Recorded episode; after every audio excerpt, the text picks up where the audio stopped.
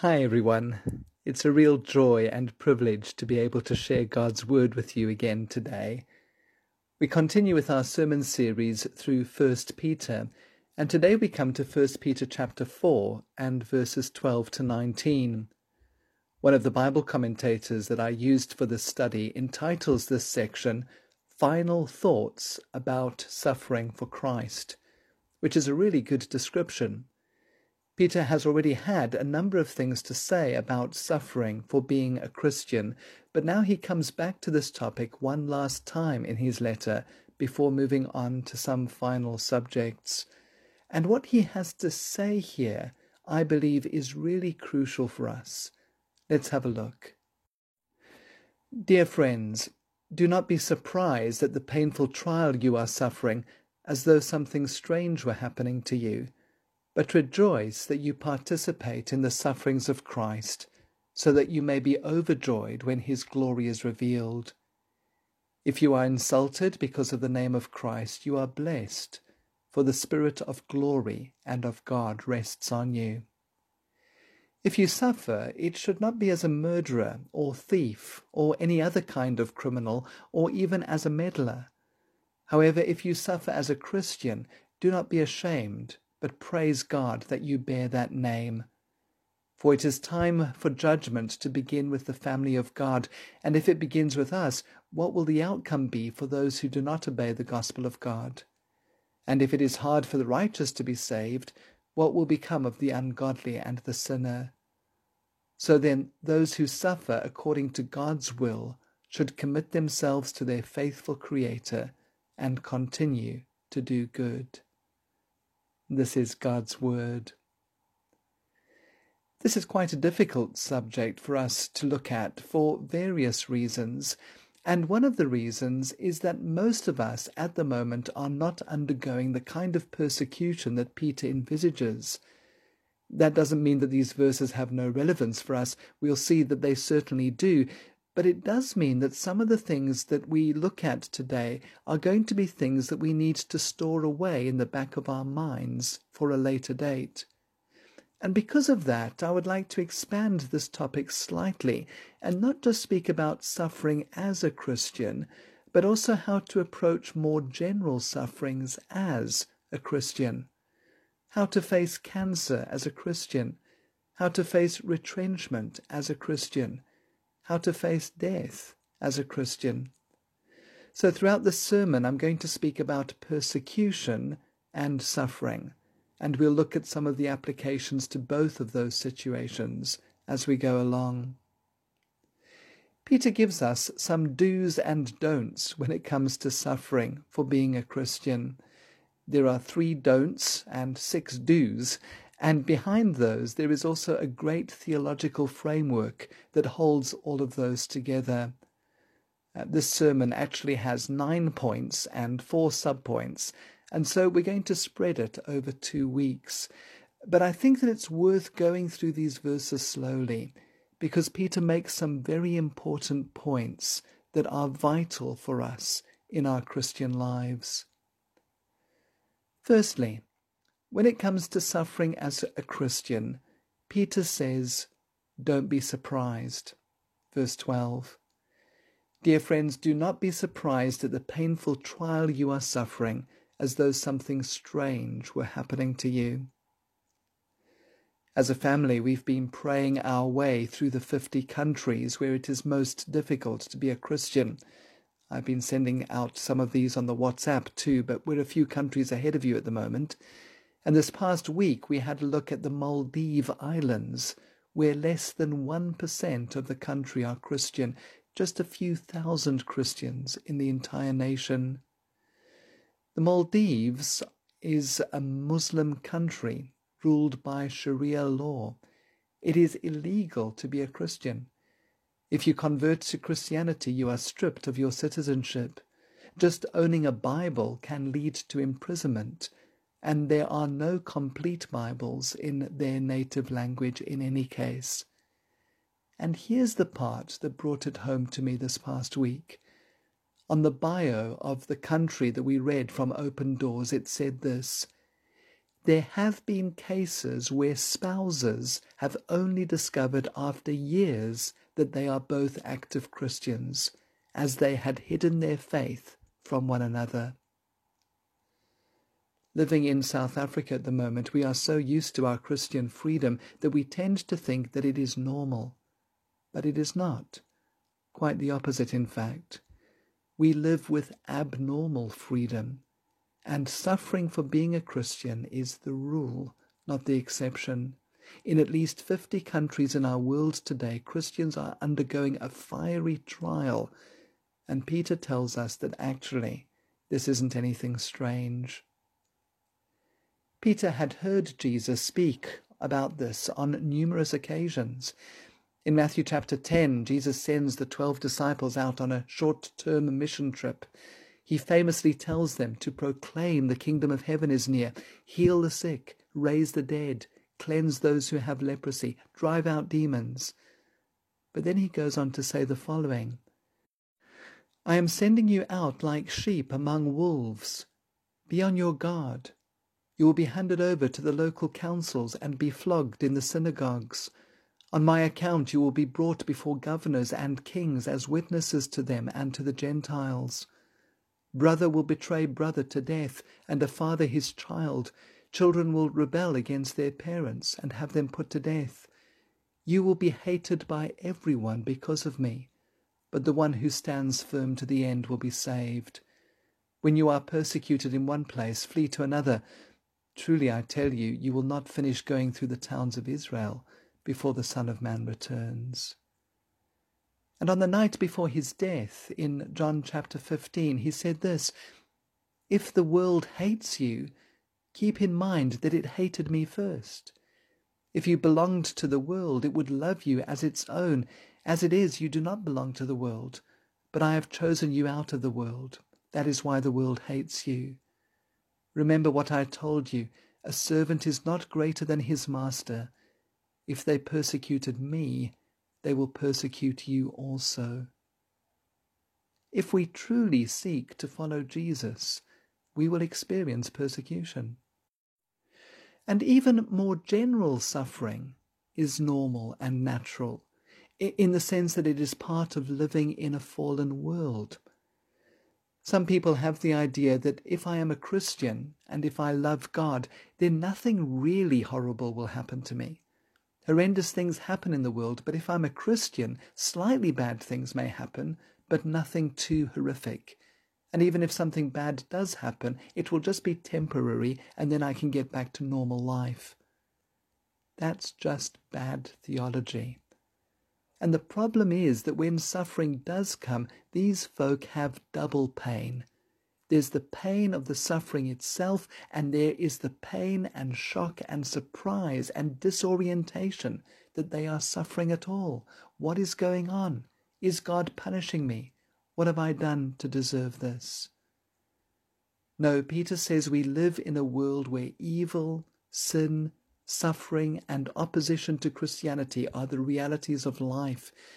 Therefore, such fiery trials are not to take Christians by surprise, but are to be expected.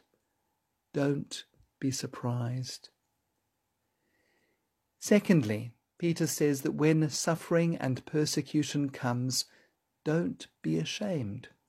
Verse 16 If you suffer as a Christian, do not be ashamed in the honour and shame cultures into which Peter is writing, it was indeed disgraceful to abandon the traditional gods and follow Christ exclusively. But Peter says, don't be ashamed. And Peter has a particular sympathy for us when he writes this. Remember that Peter knew what it was like to be ashamed of Christ. On the night before Jesus' death, Peter had strongly denied three times with curses that he even knew Jesus. He'd been frightened by a little servant girl. And Peter says here, in effect, I know what it's like. I've been there, and I've failed. And I want to urge you don't be ashamed of Christ. Thirdly, Peter tells us, don't meddle. In the rest of this passage, we're going to have a look at a number of blessings that come upon us when we suffer, but these blessings do not come in every kind of suffering. Verse 15 If you suffer, it should not be as a murderer or thief or any other kind of criminal, or even as a meddler. There is a type of suffering that comes to us when we go against God's commands, even as Christians and Peter wants to spare us that. Yes, of course, there is God's grace, but if we cheat on our income tax or we cheat on our wife, we are going to experience suffering. Sometimes there are huge and unpleasant consequences to our actions. And notice too that it needn't be anything big. Peter points out that it is possible to suffer as a meddler someone who has an inordinate interest in the affairs of others. I know of people, uh, not within our own congregation, I hasten to say, but folk who are difficult and prickly and unteachable. And when you gently point out their actions and the effects that their actions are having on others, they become horribly defensive and believe that they must be suffering for the sake of the gospel but in reality they are not suffering for the offense of the gospel. They are suffering because they are offensive. And Peter wants us to make sure that we are truly suffering for our faith and not for our failings. So, three don'ts when it comes to suffering don't be surprised, don't be ashamed, and don't meddle. But Peter goes on to give us a number of things that we are to do when we face suffering. The first seems very counterintuitive. He says that we are to rejoice. Verse 13. But rejoice.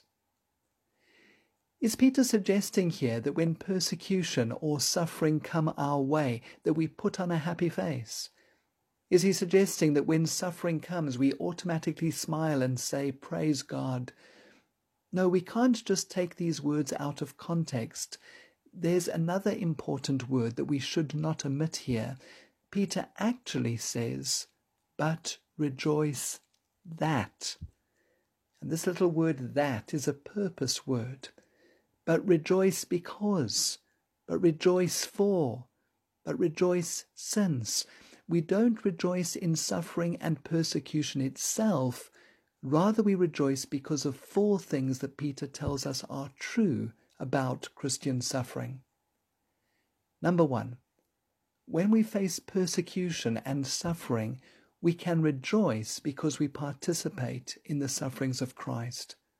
Verse 13, but rejoice that you participate in the sufferings of Christ. The New Testament often describes how our lives as Christians are united to the life of Jesus. So Christ died for our sins, which means that if we are united to Him, we die to an old way of life. Christ was raised from the dead, and so when we are united to Him, we too are raised to a new life in Him. But what this verse is saying is that our lives as Christians are so tied to the life of Jesus that not only are we united with him in his death and resurrection, but we are united to his whole pattern of life, which includes suffering for doing good. In fact, when we are prepared to suffer for the sake of Christ, it is an evidence that we truly do belong to him. But I think that there's more to this too. Pastor Tim Keller points this out in his book Walking with God Through Pain and Suffering. In Acts chapter 9, we read about the conversion experience of Saul, later known as Paul. He's on the road to Damascus, off to persecute and imprison Christians, when there is a blinding light from heaven, and Saul hears the voice of Jesus asking, Saul, Saul, why do you persecute me? In other words, Jesus so identifies with his people that he shares in their suffering. When they are hurt or in grief, so is he. In this verse, Peter puts it the other way round and speaks about us sharing in Christ's suffering, that we and he suffer together. Now, Peter doesn't mean that our suffering somehow earns our salvation. He's already made that clear in the rest of the letter. Christ died once for all, the righteous for the unrighteous, to bring you to God. But because we're connected to Christ through the Holy Spirit, we have fellowship with Jesus in his sufferings. Another writer sums up what Peter tells us here like this the book of Hebrews tells us that Christ learned humanhood from his suffering, and therefore we learn Christhood from our suffering.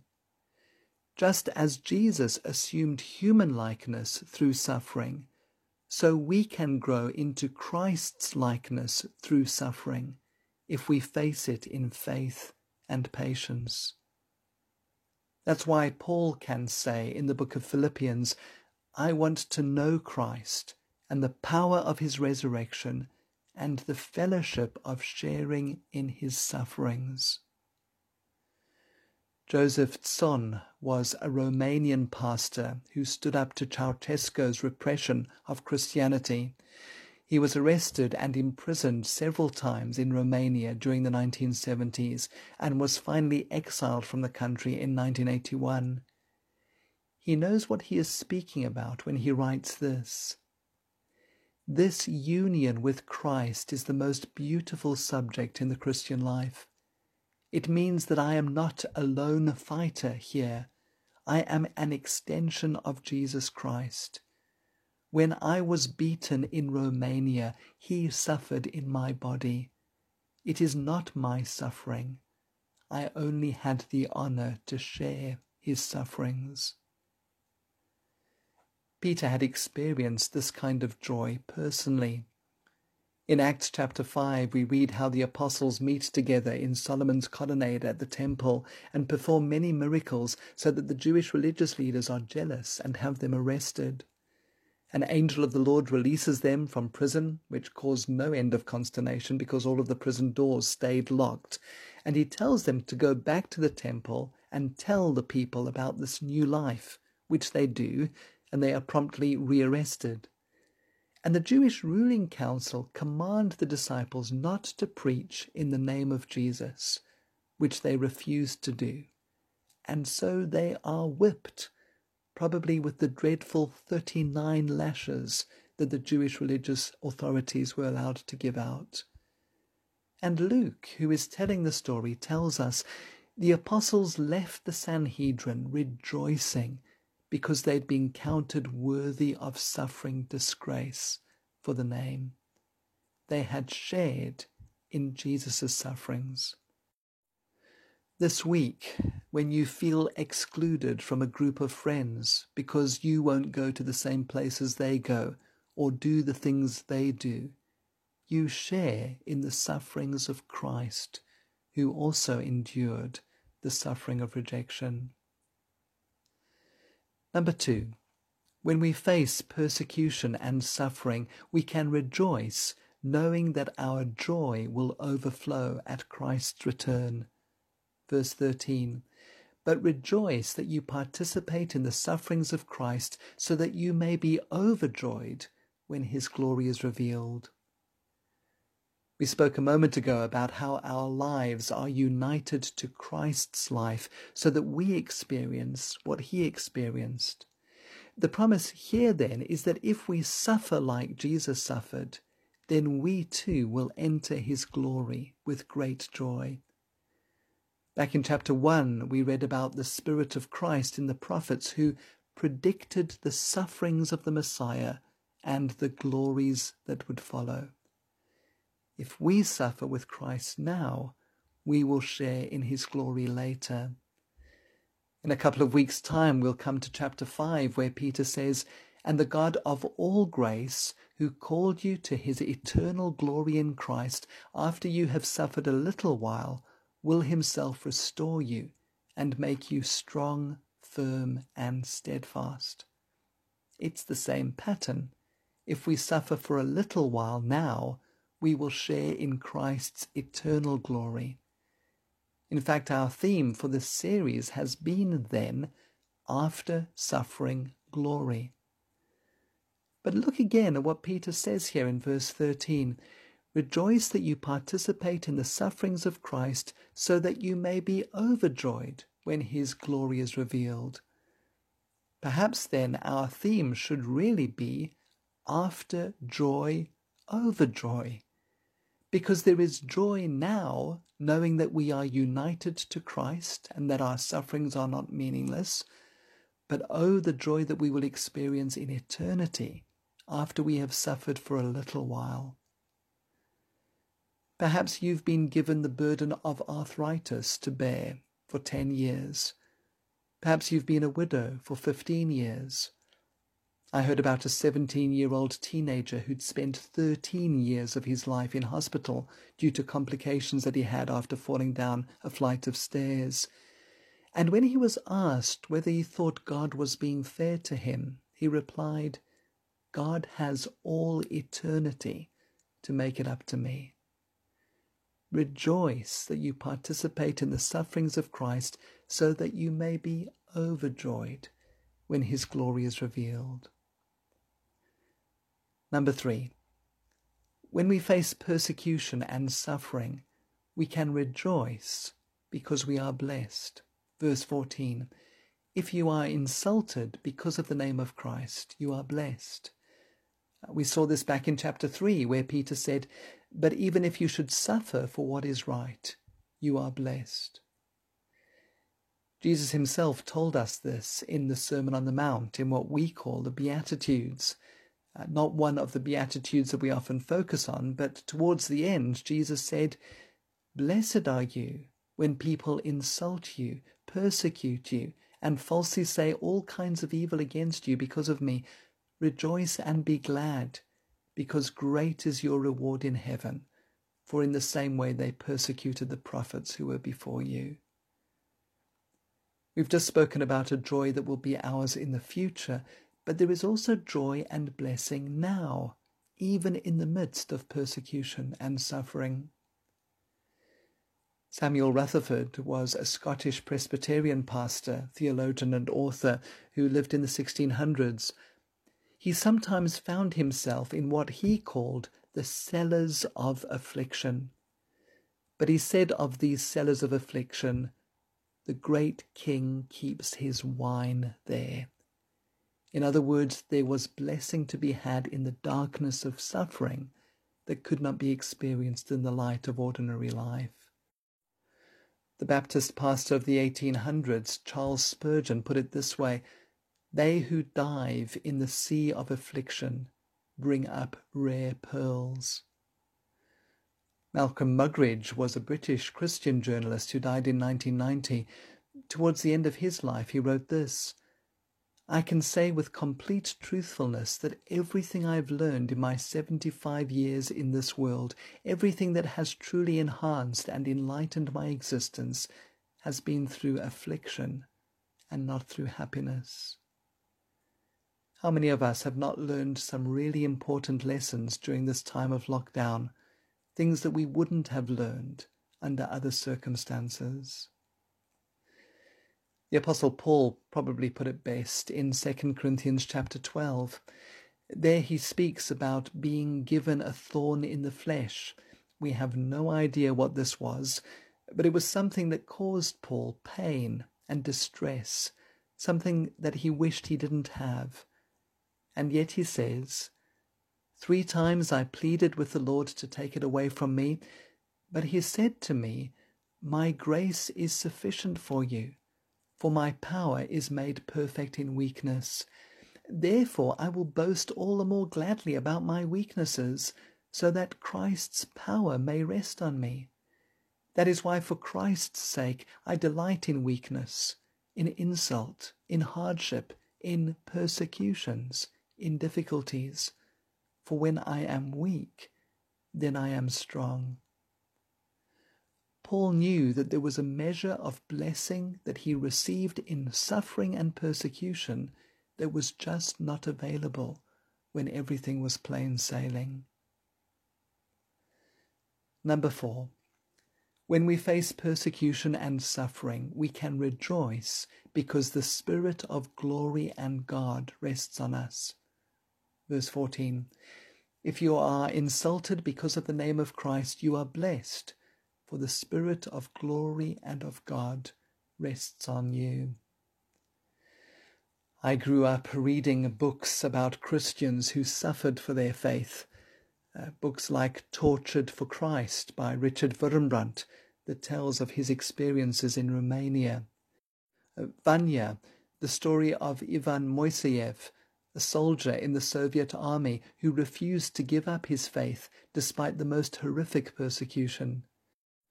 This was during the 1980s, during the height of the Cold War, and I was convinced that the Russians were going to take over the world and that one day I too would be imprisoned and tortured. And I always wondered, and sometimes still do wonder, how would I cope? How could I endure suffering for Christ? Here is the answer.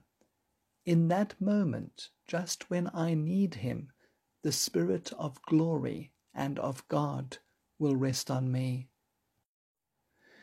Some of you may be familiar with the book The Hiding Place, written by Corrie ten Boom, who was a Dutch Christian uh, sent to Ravensbrück concentration camp because she and her family hid Jews in their home during World War II.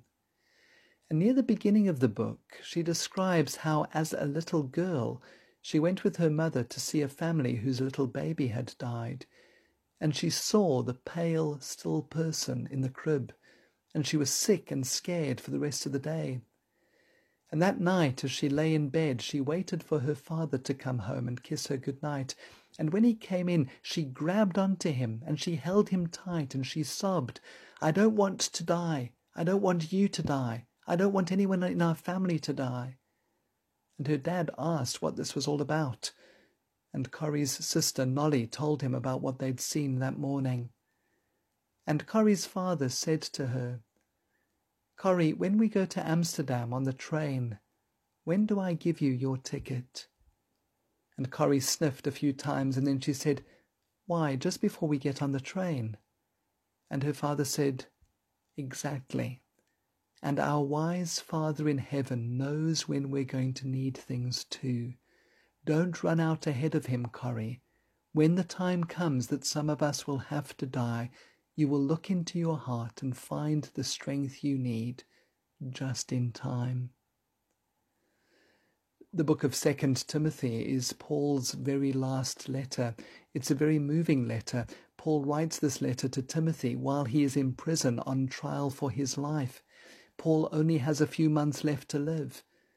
And in chapter 4, you get a sense of his loneliness, even disappointment. He writes this about the legal trial he has already had to undergo. At my first defence, no one came to my support, but everyone deserted me. May it not be held against them. But the Lord stood at my side and gave me strength, so that through me the message might be fully proclaimed, and all the Gentiles might hear it. Jesus was there just when Paul needed him. And you know, this applies not just to persecution, but also to suffering. Pastor John Piper points out in one of his sermons that if you receive the suffering of cancer as a Christian, if you desire to honor Jesus in that situation and not bring reproach to his name, then that is not essentially different from facing persecution. In both those cases, the question is Will I turn against Jesus in anger, or will I trust him? So if you receive suffering from persecution or from cancer with the prayer and the hope that Christ will be magnified through this, then this promise is for you. The Spirit of glory and of God rests on you. As a pastor, I've often had the privilege of being with people during the last few weeks or days of their lives it's often an extremely difficult time for the family. Uh, the person lies in bed, uh, not moving at all, not responding, just breathing. And if you sit with them long enough, your breathing begins to match their breathing. And any variation in their breathing, any catch of the breath, and you think that it's the end, and this goes on for days, even weeks or months. And those are the good cases where people are not in pain or distress. Often people wonder, and sometimes they have the courage to express the thought, What is the point? Why can't God just take them? Why do they have to suffer like this? The pain and the indignity. And in those times I remind myself and I remind the family. 2 Corinthians chapter 4 Though outwardly we are wasting away, yet inwardly we are being renewed day by day, for our light and momentary troubles are achieving for us an eternal glory that far outweighs them all. God is doing something deep and meaningful and intimate in those moments, even though I cannot see it, because the Spirit of glory and of God rests on this person. Perhaps your fear today is not of being tortured to death for your faith, but of going through the torture of cancer treatment, or going through the torture of watching a loved one go through that. And you wonder, how will I cope? Again, to quote Casper ten Boom, don't run ahead of God. Just when you need it, His grace will be there. As John Piper goes on to say, the Holy Spirit is the Spirit of truth and will bring God's words to mind, whatever truth you need, whether little or much. He is the Spirit who glorifies Jesus, and in those moments will remind you of Jesus and make him real to you. He is the Spirit of glory and will cause us to feel that the glory we are losing here is not worth keeping, and the glory we are about to gain is infinitely better. He is the spirit of sonship, so that by him we can cry, Abba, Father. He will assure us and reassure us that we are indeed his beloved children. If the opportunity arises in this trial to speak for Christ, to your doctor or to your persecutor, the Holy Spirit will bring to your mind what you need to say.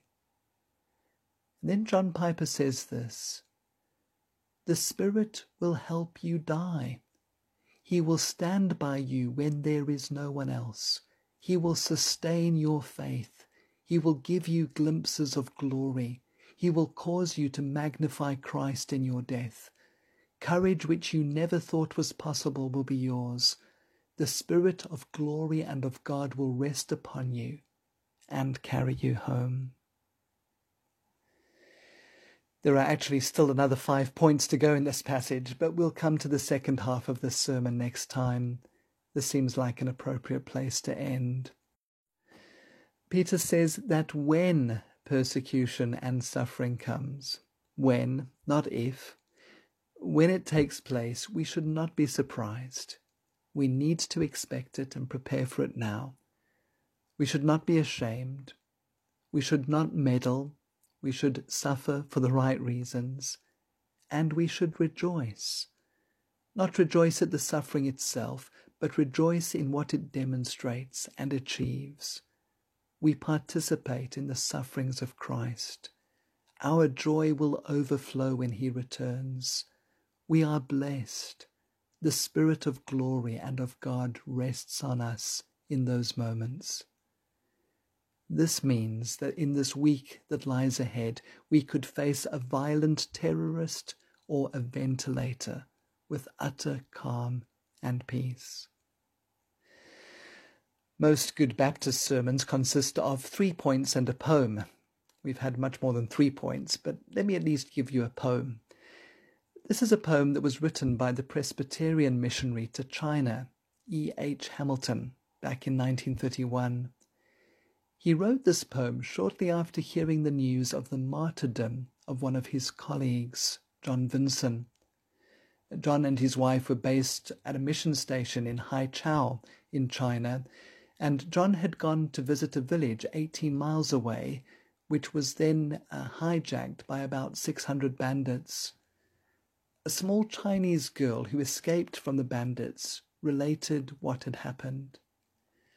Are you afraid? the bandits asked Vinson as they menacingly waved a gun in front of him. No, he replied, with complete assurance. If you shoot, I go straight to heaven. His decapitated body was found a bit later. And on the basis of that incident, Hamilton wrote this poem. Afraid? Of what?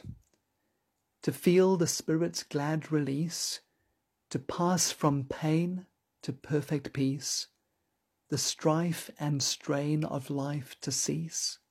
Afraid of that? Afraid of what? Afraid to see the Saviour's face, to hear his welcome, and to trace the glory gleam from wounds of grace. Afraid of that? Afraid of what? A flash, a crash, a pierced heart, brief darkness, light, O heaven's art, a wound of his a counterpart. Afraid of that?